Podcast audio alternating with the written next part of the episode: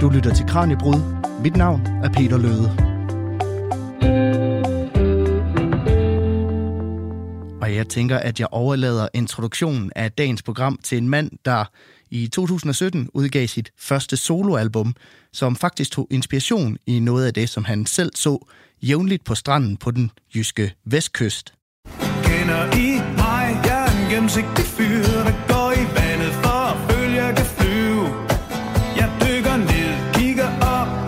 basker jeg rundt, og pludselig kan jeg slippe for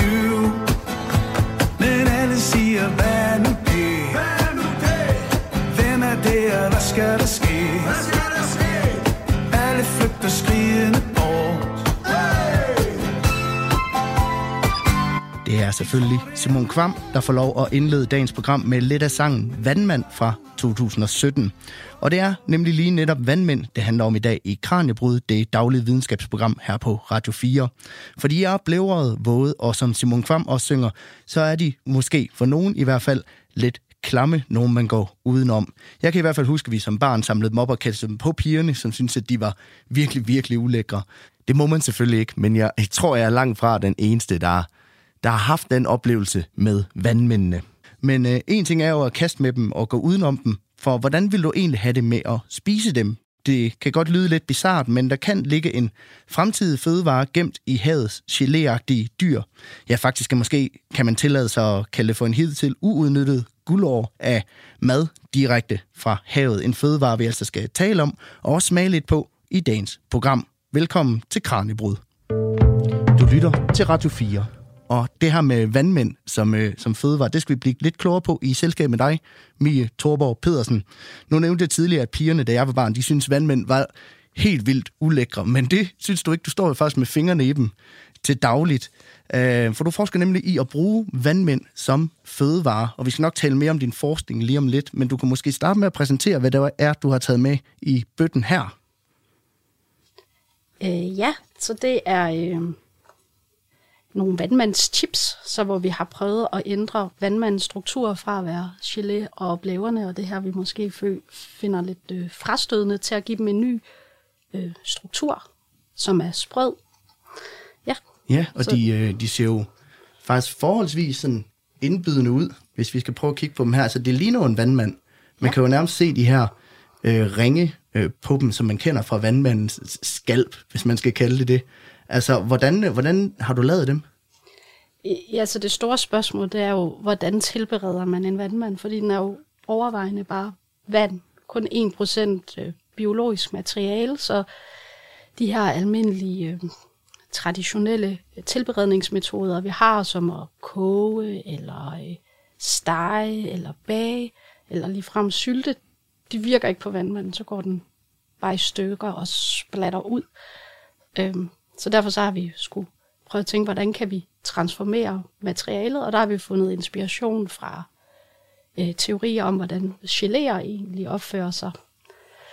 Øh, og der kan man se, at geléer de øh, opfører sig forskelligt i forskellige opløsningsmidler, så det er det, vi har taget inspiration fra, så vi kan tage vandmanden, og så kan vi lægge den i alkohol, og så det, der sker, det er, at den kollapser, og man kan forestille sig sådan nogle geléstrukturer, det er egentlig nogle øh, netværk, og når den er i vand, så er den svulmet op, og netværkstrukturet er stort, og når vi putter den i alkohol, så kollapser den, siger man, og det her netværk filtrer sig ind i hinanden, og så kan vi tørre det ind til en chips. Og det er så i modsætning til, hvis vi bare tog den rå og tørrede den, så ville vi bare få et pulver, fordi det her geléstruktur vil være alt for løs til at danne en, en sprød tekstur. Og det er jo også det, du har taget et lille eksperiment med øh, på her, fordi det går nok ikke vandmænd, det er vingummibamser, du har haft lagt i. Hvad er det, du har lagt? De, der er tre forskellige vingummibamser. Den i midten, den er der ikke sket så meget med, kan jeg næsten se. Det er bare en helt almindelig vingummibams, som vi, vi kender det. Og en vingummibams er måske en meget godt billede på sådan en gelé, som vi kender, som vi har lyst til at spise. Øhm, og øh, hvis du tager den og lægger den i øh, vand, så vil den begynde at svulme og optage vand. Og det er det, du kan se på den røde vingummibams. Ja, den er noget større, og den er meget sådan... Den bliver helt gelé og Ja. og det er jo, i princippet er det jo den samme, øh, det er, den, sa- det er jo to ens vingummibamser, der i princippet skulle smage af det samme, men mundfølelsen og strukturen har ændret sig. Jeg tror, at de fleste vil næsten synes, det er grænseoverskridende at spise den her opsvulmede, blæverne mm. vingummibams. Og hvis man skal overføre det, så er det så vandmanden ude i havet. Ja, den er simpelthen sådan en stor slimet øh, vandmand, øh, så opsvulmet gelé, som vi på en eller anden måde synes er lidt frastødende og ulækker. Og jeg vil jo våge at påstå, at når folk synes, det lyder grænseoverskridende at skulle spise en vandmand, så er det måske ikke så meget, hvad den smager af, men hvordan den føles inde i munden, at den er geléagtig og har slim omkring sig. Og det minder altså sådan en opsvulmet vingummibams der lidt om. Ja, og så er der den anden, som har været i alkohol, og den er jo noget mindre end den, Ja. den almindelige. Så det er netop et eksempel på, hvordan den så kan kollapse, og hvis man trykker på den, kan man også mærke, at den bliver hårdere. Ja, det er nærmest som vingummibams, der har været i køleskabet. Ja. Øh, og det betyder, at vi har dannet mere, vi kunne kalde det mikrostrukturer. Øh, det- her, hvis man forestiller sig sådan gelé af de her netværk her, så har netværket filtreret sig mere ind i sig selv, øh, fordi at de her lange molekyler, øh, som netværket består af, vil egentlig ikke være i kontakt med alkoholen. Og, og det er det, så det, der har resulteret i de her chips ja. på, på sigt. Ikke? Men der er så en mellemstat, fordi du har faktisk taget en vandmand med, der har været i alkohol, og den er også lille bitte og me- meget hård, når man trykker på den. Ja, Den er i hvert fald meget anderledes end de blævrede, jeg kastede på pigerne, da jeg var, da jeg var barn. Altså, så det er præcis den samme dynamik, der er på spil her. ja, ja, ja det er de, er to, øh, to forskellige geléer. Ja. Minder Vingo med Bamse og vandmænd mere om hinanden, end man lige går og tror. Øh, ja, øh, altså øh, vandmand, det her ene procent biologisk materiale, den består af, der er, øh, hvad hedder det, øhm, størstedelen af det, det er øh, noget, der hedder kollagen, som er det, vores hud overvejende også består af, og også, vi har i grise, og vi har det i knogler øh, i mange levende or- organismer. Og det er sådan nogle, øh, hvis man skal forestille sig det, så er det sådan lidt et, et, øh, nogle strukturer, der er lidt ligesom et reb, sådan nogle strenge, der er snoet rundt om sig selv. Og øh, ved at påføre varme eller syre, så kan man få det her reb til at travle sig op, øh, og så kalder vi det gelatine. Og det er præcis Og det, det, der er det er jo det, der er, er i øh, vingummin. Det kommer så som regel fra, øh, fra grise, øh, og har lidt en anden struktur, men øh, overordnet er det den samme struktur, som vandmanden overordnet består af. Og hvad gør du så med den her vandmand, for at den bliver til sådan chips her? Jamen, den øh, tørrer jeg bare. Du tørrer den bare. Yes. Simpelthen så, lufttørrer den. yes. Jamen, Så ved det er meget simpelt, faktisk. Jamen, øh, jeg har aldrig prøvet at smage vandmand før, så nu tænker jeg at prøve at smage på den her, og så kommer jeg med min anme- anmeldelse af det. ja, Det er jo meget porøst, altså der skal jo ikke, man skal jo ikke tykke meget, Nej. kan man sige, men den smager jo mest alt som sådan havsalt chips Mhm. mm-hmm. på en eller anden måde. Men det er måske meget naturligt, eller hvordan? øh, ja så jeg tror også, ud over havsalten, så vil du også fornemme en eller anden sådan fiskeagtig ja. smag i hvert fald. Ja, ja. Den smager lidt af Vesterhavet på en Ja. eller anden måde. ja. Ja, meget, meget spændende, er bestemt ikke, bestemt ikke ulækkert på nogen måde. Altså, jeg vil nok have lidt strammere med at spise den, den bløde vingummibamse, vil jeg sige.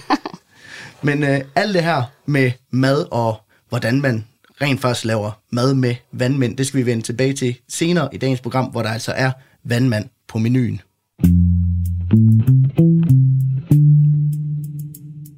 Min gæst og kvinden bag de her vandmandstips, som vi smagte på lige før, det er dig, Mie Torborg Pedersen, phd studerende ved SDU, hvor du altså er i gang med at blive klogere på, om der ja, simpelthen er potentiale i vandmændene til, at de engang kan ende på vores tallerkener. Hvordan kommer man lige på den idé at studere vandmænd som fødevare? Øh, jeg har studeret fysik, øhm, og da jeg startede på universitetet som fysikstuderende, jeg tror jeg aldrig nogensinde, jeg havde forestillet mig, at jeg skulle ende med at skrive både et speciale og en Ph.D. om, om vandmænd. Øhm, men øh, livet tager nogle gange nogle drejninger, og så møder man nogle øh, spændende personer. Det tror jeg, det var det, det, der er sket for mig, at jeg mødte nogle øh, spændende mennesker, der gav masser af inspiration og kom ind i sådan et øh, spændende forskningsmiljø, hvor jeg var til et, blev inviteret til et møde, hvor, man, hvor der var en brainstorm om, hvad man kunne lave i sådan en krydsfelt mellem fysik og øh, gastronomi. Og så blev det her nævnt med, at der var nogen, der var noget med nogle vandmænd og noget mad. Og mere vidste jeg egentlig ikke, og så tror jeg bare, at det, der blev jeg bare grebet af et eller andet.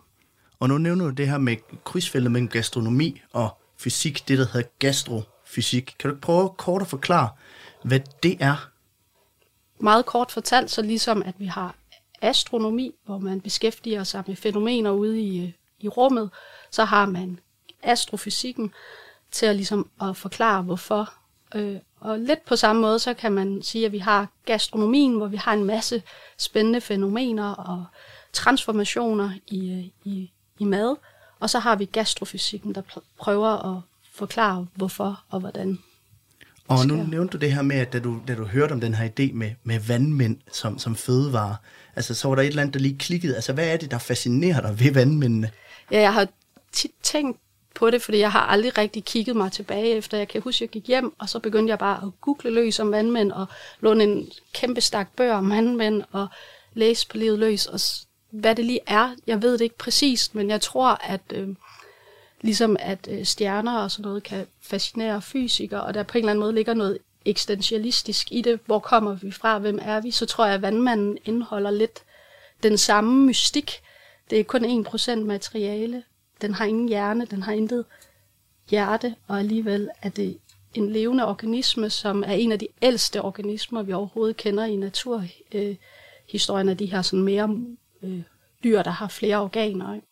Og så har den det her 1% materiale af super øh, biologisk materiale, må have nogle ekstreme spændende øh, egenskaber, fordi den er, giver vandmanden nogle ekstreme spændende øh, materiale egenskaber.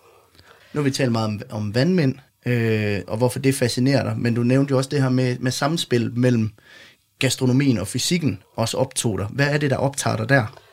Jamen, det er jo så det her med, at, øh, at vi umiddelbart synes, vandmanden er noget frastødende og lidt ulækkert, så hvordan kan vi øh, ændre den struktur til at blive noget, vi rent faktisk vil synes var øh, lækkert at, at spise. Og med dit Ph.D.-projekt, der prøver du at kigge på, hvordan man kan jamen, simpelthen omdanne de her til blandt andet sådan nogle chips og alle mulige andre former for føde- og madvarer. Altså, hvad er det, du håber på at, at nå frem til, når du engang er færdig? Personligt, så er jeg, synes jeg bare, det er utroligt, utroligt spændende at øh, finde ud af, øh, hvad vandmanden kan, og forstå dens materiale bedre. Og så er der selvfølgelig en motivation i, at det også kunne være spændende at se, at det, man har lavet, rent faktisk kunne blive til noget, andre mennesker kunne øh, direkte have glæde af. Det er, kan godt være en motivation i sig selv, men, men hvis det ikke kunne lade sig gøre, så er det også okay, at det bare ender med, at, at man får beskrevet vandmanden som et materiale, og de muligheder, der er. Om det er en god idé eller ej i sidste ende, det, det ved jeg jo selvfølgelig ikke noget om. Øhm, prøve at fortælle lidt om, altså sådan nogle opskrifter som vandmandstips og, og sådan noget. Altså, hvordan udvikler du nogle af de her opskrifter? Hvordan kommer man på at, at tørre, og først ligge med alkohol, og så derefter tørre dem på den her måde? Øhm, ja, det er jo nok der, hvor man øh, som øh, videnskabsperson er mere øh, fokuseret på at være systematisk, end bare gå hen og prøve forskellige ting, og så se, hvad der sker. Og så øh, var den simple idé, jamen hvis vi kigger og forstår vandmanden som øh, en gelé, hvordan kan vi så øh, modificere den? Så det er simpelthen egentlig ved at studere øh, forskellige teorier for, hvordan geléer opfører sig, øh, som er beskrevet i i fysikkens verden, og der er skrevet store tykke bøger om det, så det sidder og læse det, og så prøve det af på, på vandmanden. Og så prøve at overføre det til vandmanden. Ja, systematisk. Ja. Og, men når man studerer gastrofysik, altså bruger man så mere tid i laboratoriet, eller bruger man mere tid i køkkenet? Øh, konkret bruger jeg mest tid i et laboratorie, men øh, ideen er jo egentlig, at de køkkener er egentlig også et slags laboratorie, øh, hvor der sker en masse øh, videnskabelige eksperimenter, der går, går på, så du kan også sagtens arbejde i dit køkken og være systematisk. Der det handler om at være systematisk. Og mange af tingene kan du sagtens lave i et køkken, men øh, af og til så er det lidt mere avanceret, og man kræver lidt mere forskelligt udstyr. Og inden vi bevæger os videre, så tænker jeg, at det måske er meget godt lige at blive lidt klogere på, hvad det rent faktisk er for et dyr, vi har med at gøre i dag. For vandmanden er ikke lige den slags dyr, som mennesker har mest respekt omkring. Øh, og som du selv nævnte før, Mia, så består det jo heller ikke af meget mere end, end vand og så meget lidt biologisk materiale. For de er jo blævrede og dumme og flygter for eksempel ikke, når et menneske kommer nær i alt dets magt og vælde. Men alligevel så kan de være fascinerende væsener. Øh, Lene Fris Møller er havbiolog og gobleekspert, og hun fortæller, at goblerne er en meget stor gruppe af dyr med stor forskellighed. Dem, man kender allerbedst, det er nok sådan noget som vandmænd og brandmænd, og det er faktisk dem, der er de ægte gobler. Det er dem, der hedder nællecelledyr. Øh, så karakteristisk for alle dem, det er, at de har de her nælleceller, som vi kan mærke, bliver brændt af en brandmand for eksempel. Dem har vandmændene også, de er bare ikke så kraftige. Men alle rigtige gobler, de har de her nælleceller. Men så er der også det, der hedder ribbegobler, og de er faktisk overhovedet ikke beslægtet med de, med de andre gobler. En gruppe helt for sig selv. Og der kender man måske den her amerikanske ribbegobbels, en invasiv art, som er kommet til Danmark, som i medierne er blevet kaldt dræbergoblen. Men faktisk er de slet ikke farlige, og de kan faktisk overhovedet ikke brænde, for de har slet ikke de her nældeceller. Så det er overordnet set, så er det gobler. Men gobler, der er mange forskellige slags, også i danske farvande, både brandmænd og vandmænd og ribegobler og flere. Ja, det er der. Det er der. er mange flere. Der er mange flere, end man tror, for bare inden for de rigtige gobler, altså nællecelledyrene, der tror jeg, der er over 60 arter i Danmark, men mange af dem, de er bare så små, at man ikke ser dem. Øh, så det er de store, man lægger mærke til, når der er mange vandmænd eller store brandmænd. Og de har ingen knogler, og de har ingen brusk, og de har ikke noget som helst. Nej. Det er bare vand, næsten. Stort set, ja. Det fælles for både øh, de rigtige gobler og ribbegoblerne, det er, at det er primært vand, øh, de består af. Øh, så nej, ingen knogler. Og jeg tror også, der er mange, der slet ikke tænker over, at når de ser sådan en vandmand i strandkanten, at det er et dyr. Det er jo noget af det, der har fascineret mig selv rigtig meget. Det er et dyr, og den faktisk skal have en stor effekt på vores økosystem. Har den en hjerne som andre dyr?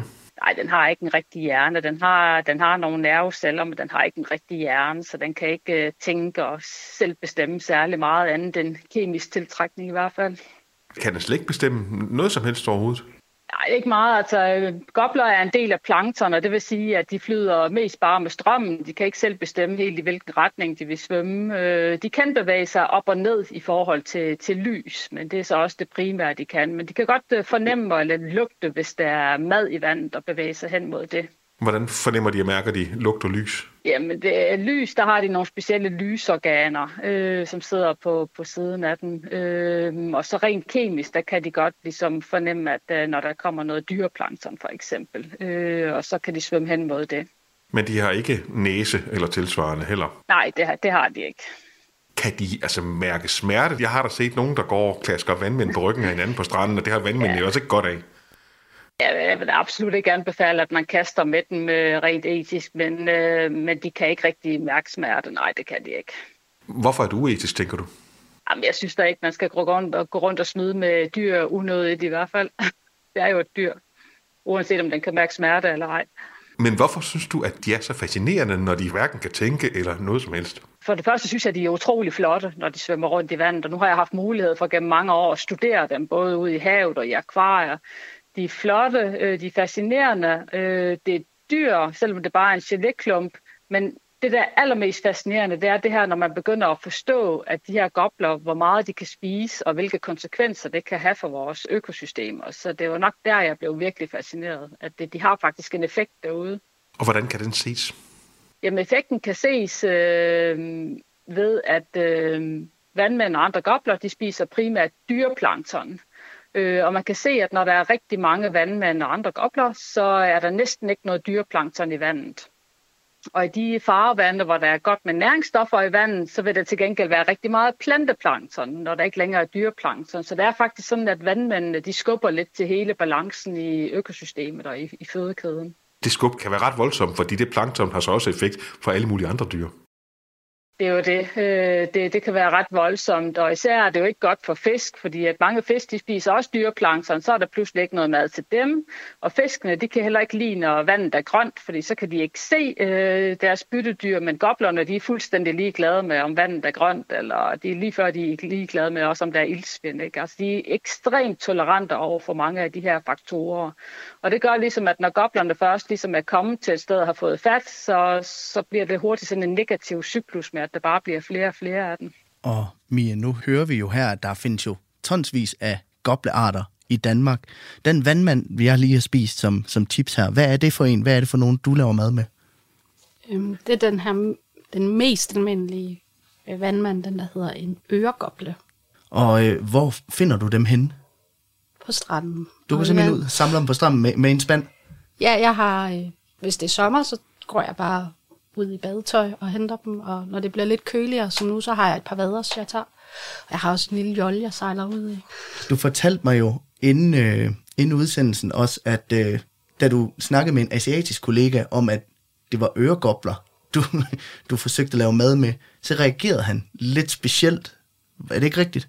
Øh, jo, altså, øh, der skal jeg nok lige først fortælle, at i Asien er det helt almindeligt at spise vandmand, og der er det faktisk en, øh, en øh, delikatesse, og har været det i det, man kan se, det ser ud til at have eksisteret i flere tusind år i Asien, at man spiser vandmand.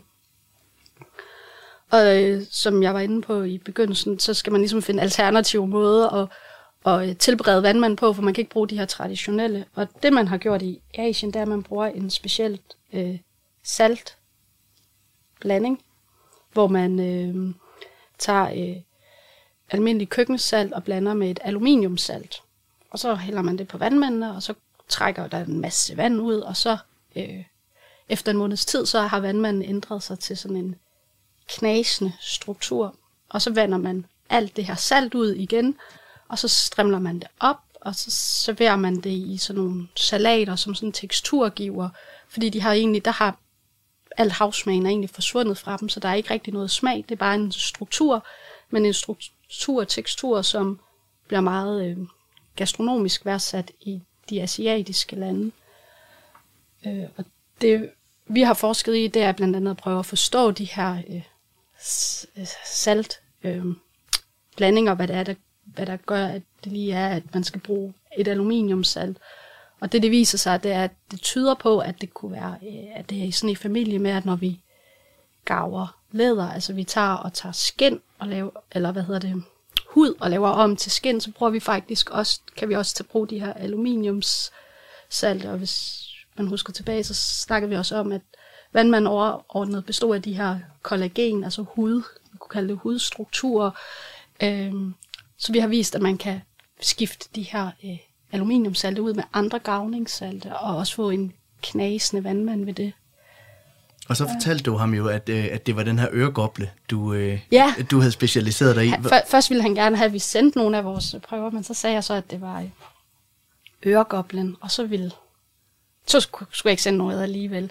Øh, og det er simpelthen fordi, det er bestemte arter, man spiser i, øh, i Asien, og man finder faktisk den her øregoble øh, frastødende. Man synes, den har en bilugt og en bismag, man ikke bryder sig om, og den får ikke den rette struktur og mundfølelse, så derfor så var han sådan, nej, det kan du lige så godt lade være med at sende.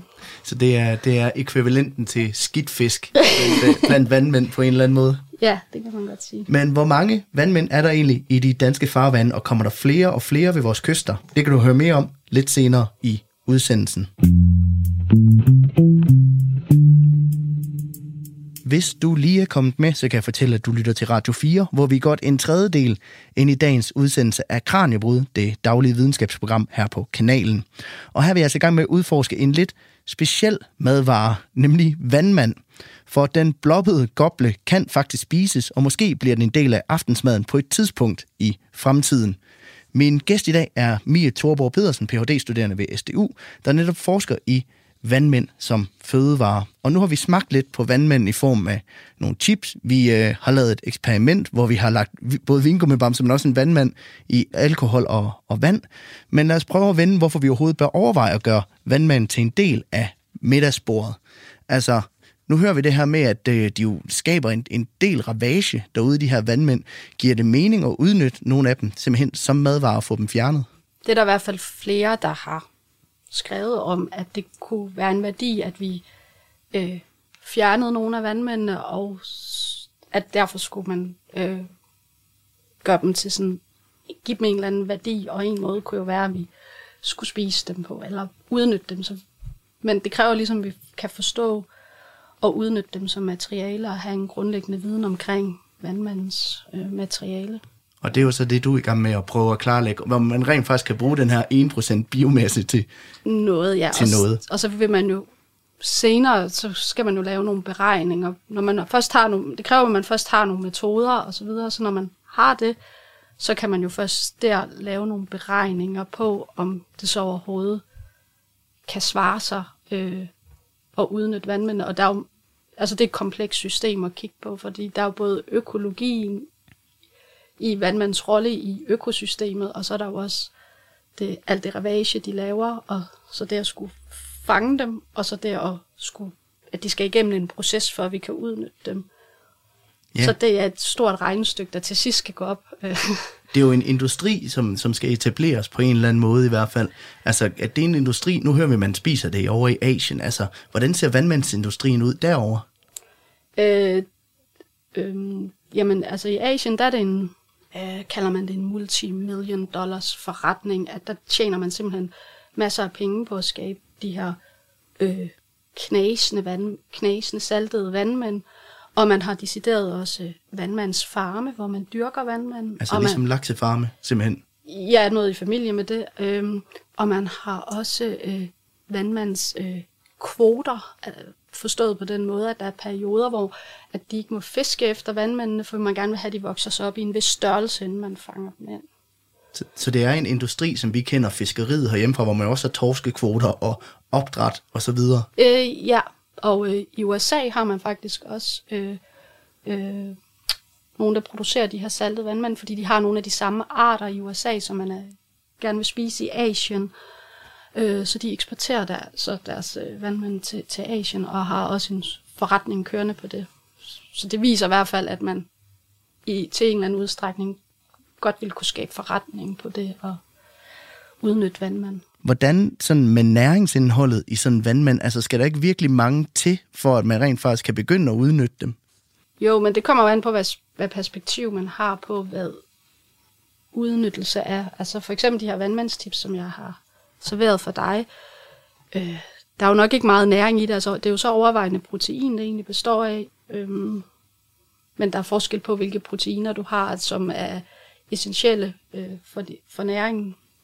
Og det er umiddelbart måske ikke det, de indeholder. De kunne, det, der er nogen, der peger på, at de indeholder væsentlige vitaminer og væsentlige mineraler, øh, som kunne være en idé, hvorfor man skulle spise det, men måske kunne det også bare være for at, øh, altså fordi vi, hvis vi alligevel skal fjerne dem fra økosystemet, fordi der er for mange af dem, kunne vi så få noget interessant gastronomisk ud af det, så kunne, vi, kunne det være interessant at, at udfordre vores, øh, vores eget, hvad skal man kalde det, fødevare horisont for, hvad vi spiser, og hvad der er, er lækkert. Øh, så jeg, så tænker at det var sådan noget vandmandschips, Den er måske ikke decideret nærende, men den kan måske være nærende i en overført betydning, at det, det, det kommer med noget nyt ind i vores gastronomi. Og hvis vi tænker over det, så er der jo meget, vi spiser, som vi ikke spiser for næringens skyld, men som vi spiser for nydelsen, og fordi det er interessant at spise.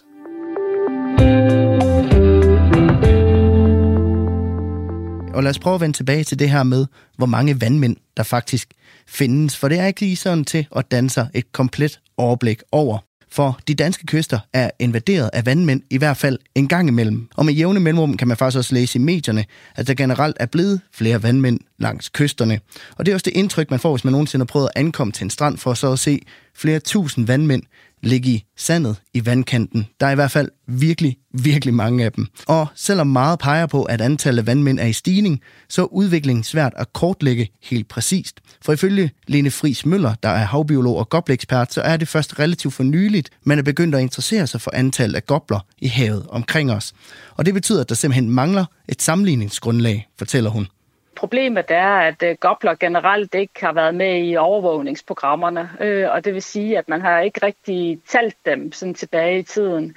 Der har været nogle forskningsprojekter her og der, øh, hvor man i kortere perioder har undersøgt det, men, men det er svært at sige rent historisk. Men dog virker det som om, der generelt globalt set kommer flere og flere sådan nogle ekstreme masseforekomster af gobler. Især øh, hvis vi snakker i Danmark, i indre danske farvande. Øh, og så kommer der jo nye arter også, så både masser af øh, forekomster og nye arter. Og det er jo derfor, der er kommet lidt fokus på det også. Men vi kan ikke konkludere, at der rent faktisk er blevet flere. Nej, det er svært at sige. Hvad viser dine egne studier? Mine egne studier, som blandt andet inkluderer studier på vandmænd i Limfjorden og på den amerikanske ribbegobbel ved den svenske vestkyst, det viser, at øh, de år, hvor der er rigtig mange gobler, der er der en markant effekt på plankton i forhold til de år, hvor der ikke er mange gobler. For det har været sådan, at alt efter hvordan temperatur og andet har, har været, så har der været nogle år, hvor der ikke har været mange gobler.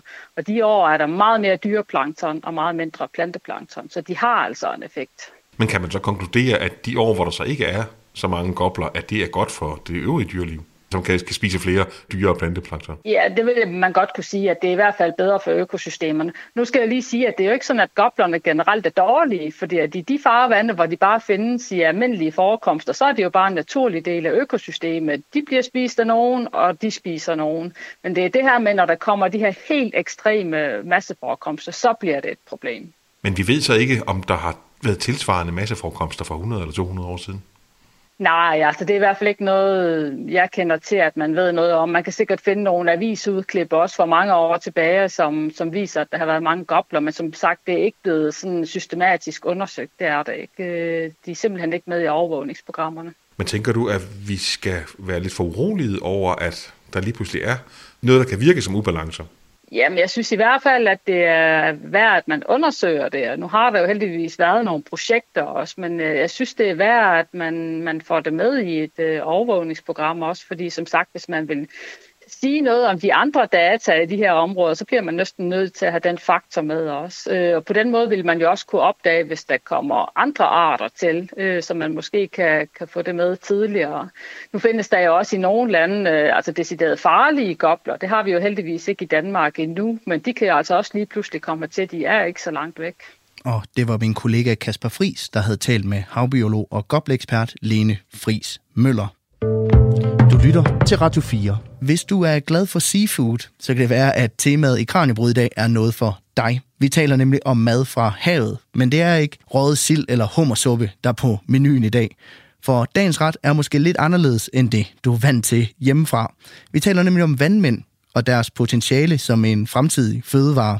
Og det lyder måske lidt bizart for den gængse dansker, men tidligere i programmet, der kunne vi i hvert fald bekræfte med, med egne smagsløg, at der der er et eller andet om snakken. Min gæst i Kranjebrud i dag er Mie Thorborg Pedersen, Ph.D.-studerende ved Syddansk Universitet, hvor du altså forsker i gastrofysik, og især hvordan man potentielt set kan bruge vandmænd som fødevare på sigt. Øh, og nu taler vi om vandmandstips i starten af programmet, men der er også et væld af muligheder for, hvordan man ellers kan bruge vandmænd. Og du nævnte lige før, at det bliver nok ikke sandsynligt, at vi skal have en vandmandsbøf eller stå og stege en vandmand derhjemme på panden, men det bliver nok nærmere som en del af en ret, eller som et tilsætningsstof, eller noget i den stil. Og det tænkte jeg, vi skulle se lidt nærmere på nu. For blandt andet så er det jo lykkedes dig at lave en vandmands mayonnaise. ja. Hvor indgår vandmanden i mayonnaisen? Øh, det kommer jo, ideen kommer jo af, at hvis man øh, kigger på vandmanden, så øh, som jeg har snakket flere gange om i programmet, så består den kun af 1% biologisk materiale. Øh, men alligevel er det et levende dyr. Øh, og øh, faktisk så er dens, øh, dens materiale er enormt viskoelastisk, som det vil sige, at den er både flydende og elastisk på samme tid, som giver den nogle helt specielle øh, øh, egenskaber. For eksempel så, selvom at man den bare svømmer, som vi også hørte tidligere i programmet, at den bare svømmer passivt rundt, og ikke selv bestemmer, hvor den skal hen, så hvis man beregner, øh, laver beregninger på det, så er det faktisk en af de mest effektive svømmer i, vores, i havet. Øh, og det skal forstås sådan, at det, den kommer bruger mindst energi på at komme fremad. Og det er fordi, øh, det er på grund af dens øh, materialeegenskaber, fordi den kan trække, når den trækker sig sammen, så bruger den energi på det ved hjælp af nogle øh, muskler, den har. Øh, men så fordi den netop er, har de her viskoelastiske egenskaber, så, øh, så koster det ikke noget energi for den, når den så folder sig ud igen.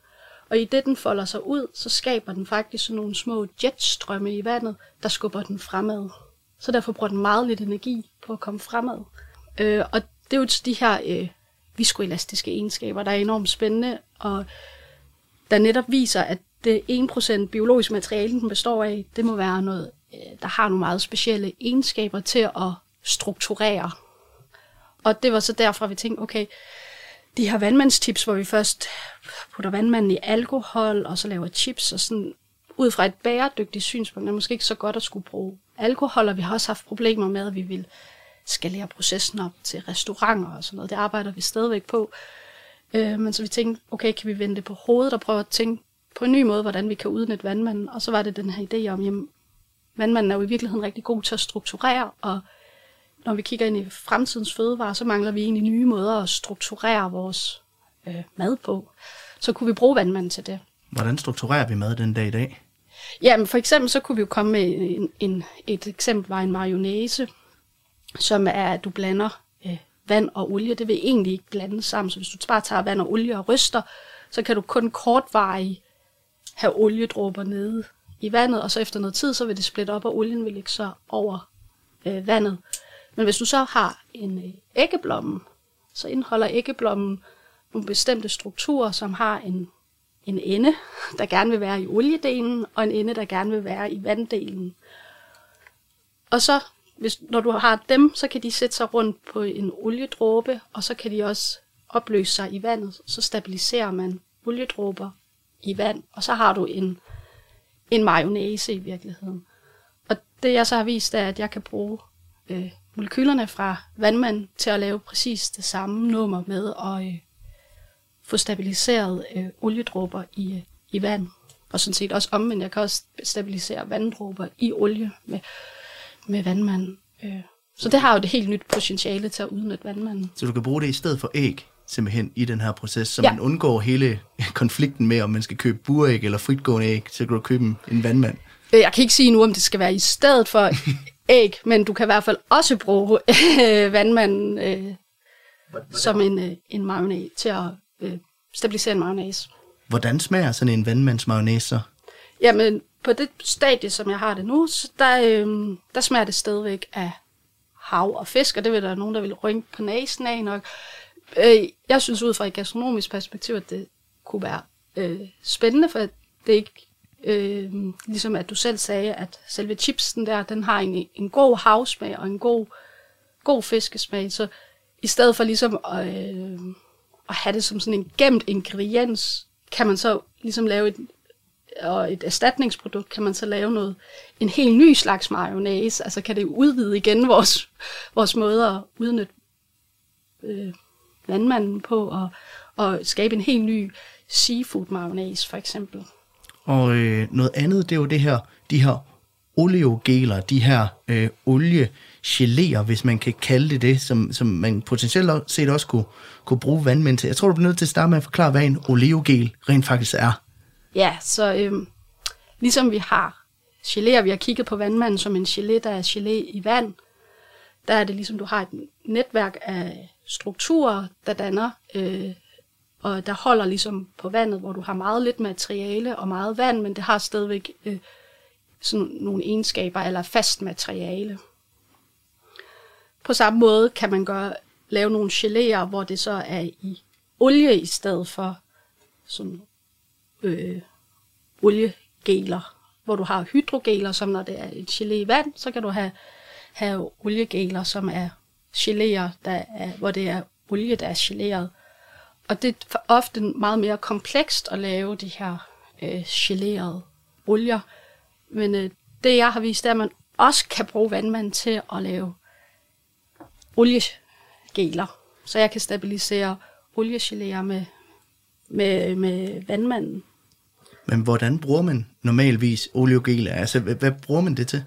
Øh, altså lige nu er det, kan man kalde det lidt for sådan et øh, hot topic i øh, food science. Sådan, øh, fordi når vi går fra øh, animalsk baseret mad til plantebaseret mad, så skifter vi også vores fedttyper ud fra at være øh, mættet fedtsyre til at være de her umættede fedtsyre.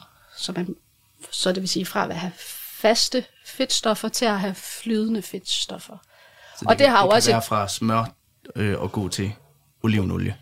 Ja, for eksempel, ja. Det, øh, hvor at de så bliver øh, flydende. For det første, så er de også mere sunde, øh, men så ændrer du også øh, struktur og tekstur og mundfølelse, så derfor kunne man være interesseret i, kan man gøre de her olier, kan man gøre dem faste, så det kan give os den samme mundfølelse som de animalsk baserede øh, fedtstoffer. Og det er så der, hvor øh, det kommer ind, jamen hvis vi nu kan gelere det, så kan vi gelere de her øh, flydende fedtstoffer. Ja. Så de her øh, oleogeler, oleogeler, de kan simpelthen bruges til på en eller anden måde at, at få en sundere form for fedt ind i vores mad? Øh, det er der nogen, der øh, putter det perspektiv på det, ja. Øh, hvordan det lige konkret skal und- det ved jeg ikke. Det er stadigvæk sådan meget forskningsbaseret, ja. Men jeg kan også se, lad os prøve at hoppe videre her, for jeg kan se, at du har jo taget, du har taget noget med her, det er en blæ. Ja. Og det er fordi, vi skal råde os ud i et eksperiment igen. Men hvad, hvad har en blæ med en vandmand at gøre? ja, så det er jo det her med, at øh, vandmanden igen er rigtig god til at holde på vand, men øh, det er en blæ også. Ja, Øh, så det, blæen den indeholder et pulver, der er rigtig godt til at, at øh, holde på vand. Så Ja. ja. hvis man øh, tager sådan en blæ her, og så øh, nuller den op, og så kan man øh, åbne den her. Så plejer jeg at putte den ned i en øh, pose. Og så kan man ligesom øh, ryste det her pulver ud. Så jeg ved ikke, om der er nogen, der nogensinde har tænkt på, hvordan en blæ egentlig kan holde. men det er simpelthen, det er pulverets skyld, at den, den kan holde på det her vand. Ja, der er jo selvfølgelig også lidt noget vand i, men øh, det er hovedsageligt det her øh, pulver her. Så nu har jeg øh, fået pulveret ud her, som du kan se, så kan jeg lige tage en ske og tage det op fra posen. Og så putter jeg noget Ja, det pulver. er sådan noget helt fint hvidt pulver. Ligner nærmest mel eller sukker eller noget i den stil. Ja, så putter jeg noget i et glas her, og cirka samme mængde i, i øh, I den anden der. det andet glas her, og så øh, kan jeg tage øh, vand, Mm. og så hælder jeg det ned i det første glas her.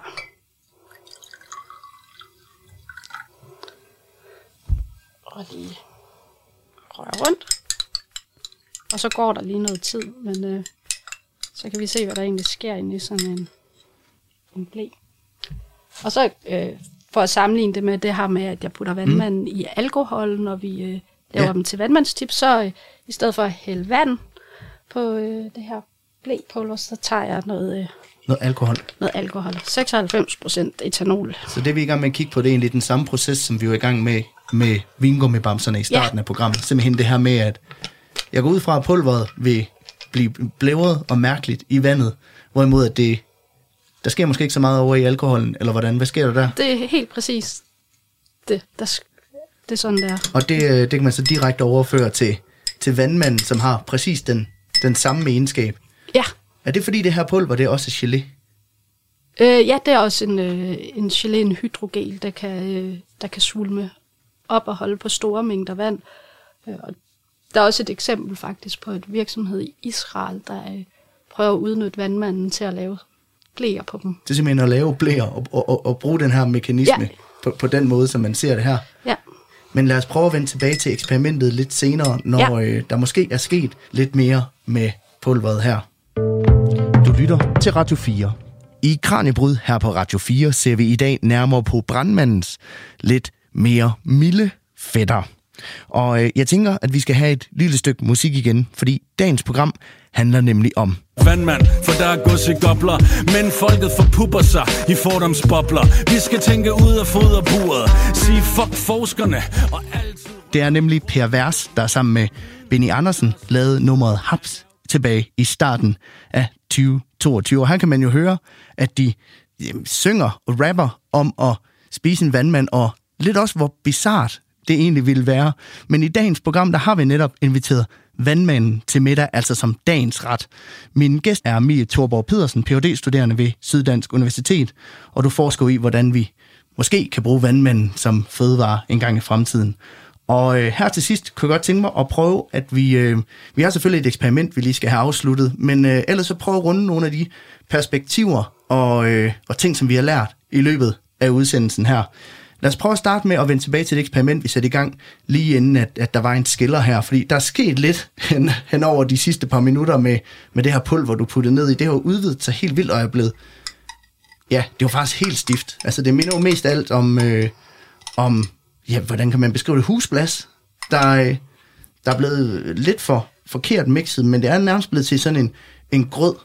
Og det er altså det samme, det er jo vandmanden nede i, i havet, kan man sige det på den måde. Øh, hvorimod at det, det ser lidt anderledes ud over i alkoholen, der, der er der ikke sket så meget.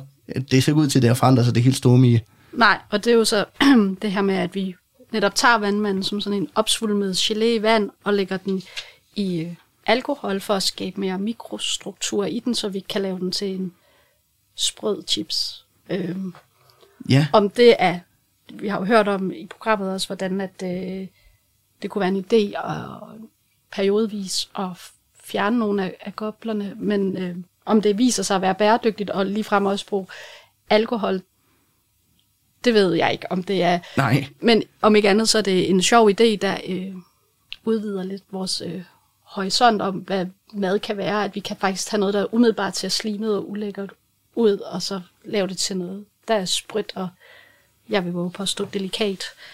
Jamen, øh, skal, skal det være moralen i, i dagens udsendelse, at man, øh, at man simpelthen bliver nødt til også at udvide sin kulinariske horisont i takt med, at, at der også kommer mange flere sådan noget som bæredygtighed og alt det her, altså som begynder at spille ind på vores madvaner. Skal vi så til at være lidt mere sådan åbne for for eksempel at spise vandmænd? Øh, det, det tænker jeg vil være en god moral. ja. Øh, og også bare for sin egen øh, nysgerrighed og øh, egen oplevelse og udvikling. Ja. Og øh, det kan være, at vi skal slutte af med at udvide i hvert fald min kulinariske horisont en lille smule, fordi hvad er det, du har taget med der? Det ligner lidt sådan noget cup noodles eller noget i den stil. Ja, så det er jo det her med, som jeg også har været inde på, at i Asien, så, så, så er det allerede en delikatesse at spise vandmand, dog på en helt anden måde, hvor man øh, salter vandmanden, og så øh, efter en måned skyller man saltet ud igen, og så har de fået sådan en knasende øh, struktur, og så travler man dem op og skyller alt saltet ud, og de har egentlig ikke rigtig noget smag i sig selv, så det man værdsætter dem for, det er deres øh, mundfølelse, de Det var giver. strukturgiveren i Ja. salater og så ja, videre. Så nu, øh, og så har de dem så her, hvor man øh, kan købe dem såkaldt instant, hvor de allerede er vasket ud og egentlig også strimlet op, og der er en lille sovs med, man lige kan vende dem i, for at de har noget smag. Ja, så, så har jeg taget sådan en pose med. Ja, det, øh, det glæder mig meget til at, at, at smage på. Okay, de kommer simpelthen i en pose, hvor de, ja. Lig, de ligger i sådan noget vand, Ja, og det, øh, det ser jo... og så har de også sådan en, en lille, ligesom du også kender det fra nudler, sådan Ja. en lille pose med krydderi. Ja. Lad os, øh, lad os prøve at klippe den op og, og smage på, på varerne. Har du smagt det her før? ja, ja. Er det noget, du spiser tit? Ikke tit, men øh, fra tid til anden.